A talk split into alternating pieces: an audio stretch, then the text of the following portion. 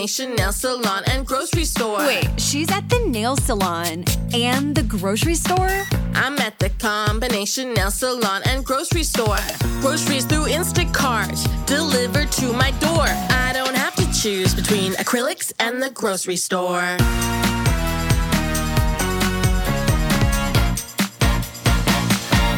Curse snap! A giant catawba leaf shoots toward the sky and gently floats downward, just missing my dusty tennis shoes. My trusty red bandana is always the weapon of choice whenever fighting off giants or trolls in the backyard. I'm sure I would have been a match for Zorro, considering all of my practice. After stuffing my well worn cotton cloth into my pocket, I ran into the house straight to my bedroom.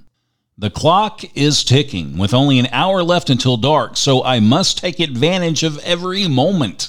Cautiously removing my Elvis record from its cardboard sleeve, I placed it onto the turntable, careful to avoid scratch noises.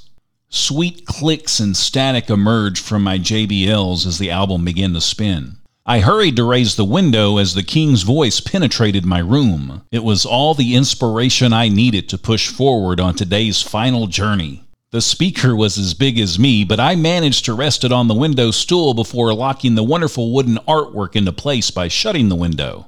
Flaming Star played less than a minute, but I thought it was best to restart the album before running outside again. The enchanting melody of my king's voice cascades through the air as gracefully as the falling leaf did earlier. His lyrics pound through my veins, pumping my blood more perfectly than my own beating heart, while explosive words ring through my ears, igniting an untamed imagination. This day belongs to Elvis and me. Together, we are unstoppable. The sweet smell of the crabapple tree made its way through my senses and demanded some attention. Luckily, she was just down the hill and still in range of the sounds from my speaker. A pit stop is in order on the way to my destination because I need a tool to carry out my plans.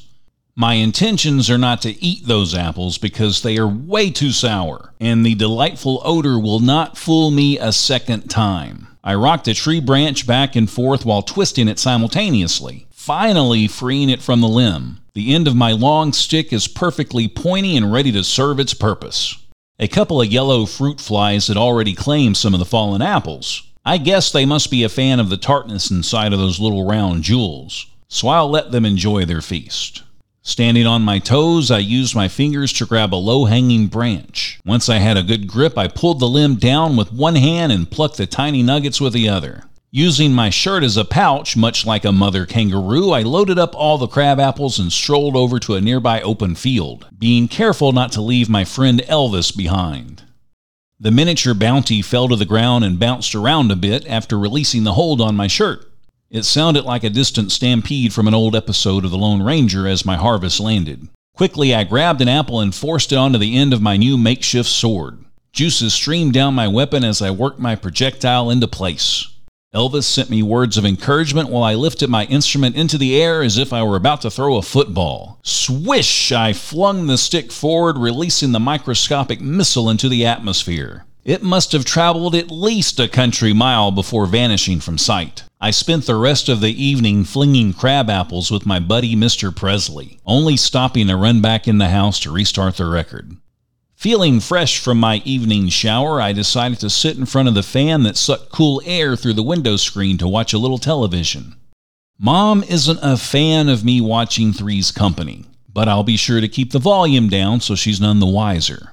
Why the heck is the news on right now? I thought to myself as I flipped through all three channels. Something strange is going on because it's barely 8 p.m. This doesn't seem right.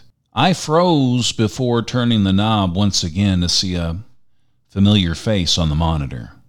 Elvis Presley was pronounced dead. Rang from my TV as I collapsed on the hard wooden floor in the living room. The anchor man's voice faded in and out while I desperately tried to understand what was happening. Most of the words aren't making sense, but the dates under the king's picture behind the newsman told me everything I needed to know. My friend is gone.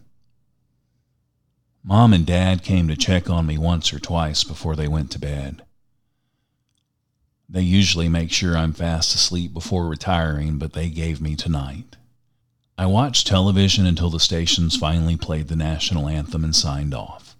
Devastated, I made my way to the bedroom and placed my record on the turntable. Elvis reminded me that I had a lot of living to do, and he instructed me to chase my dreams.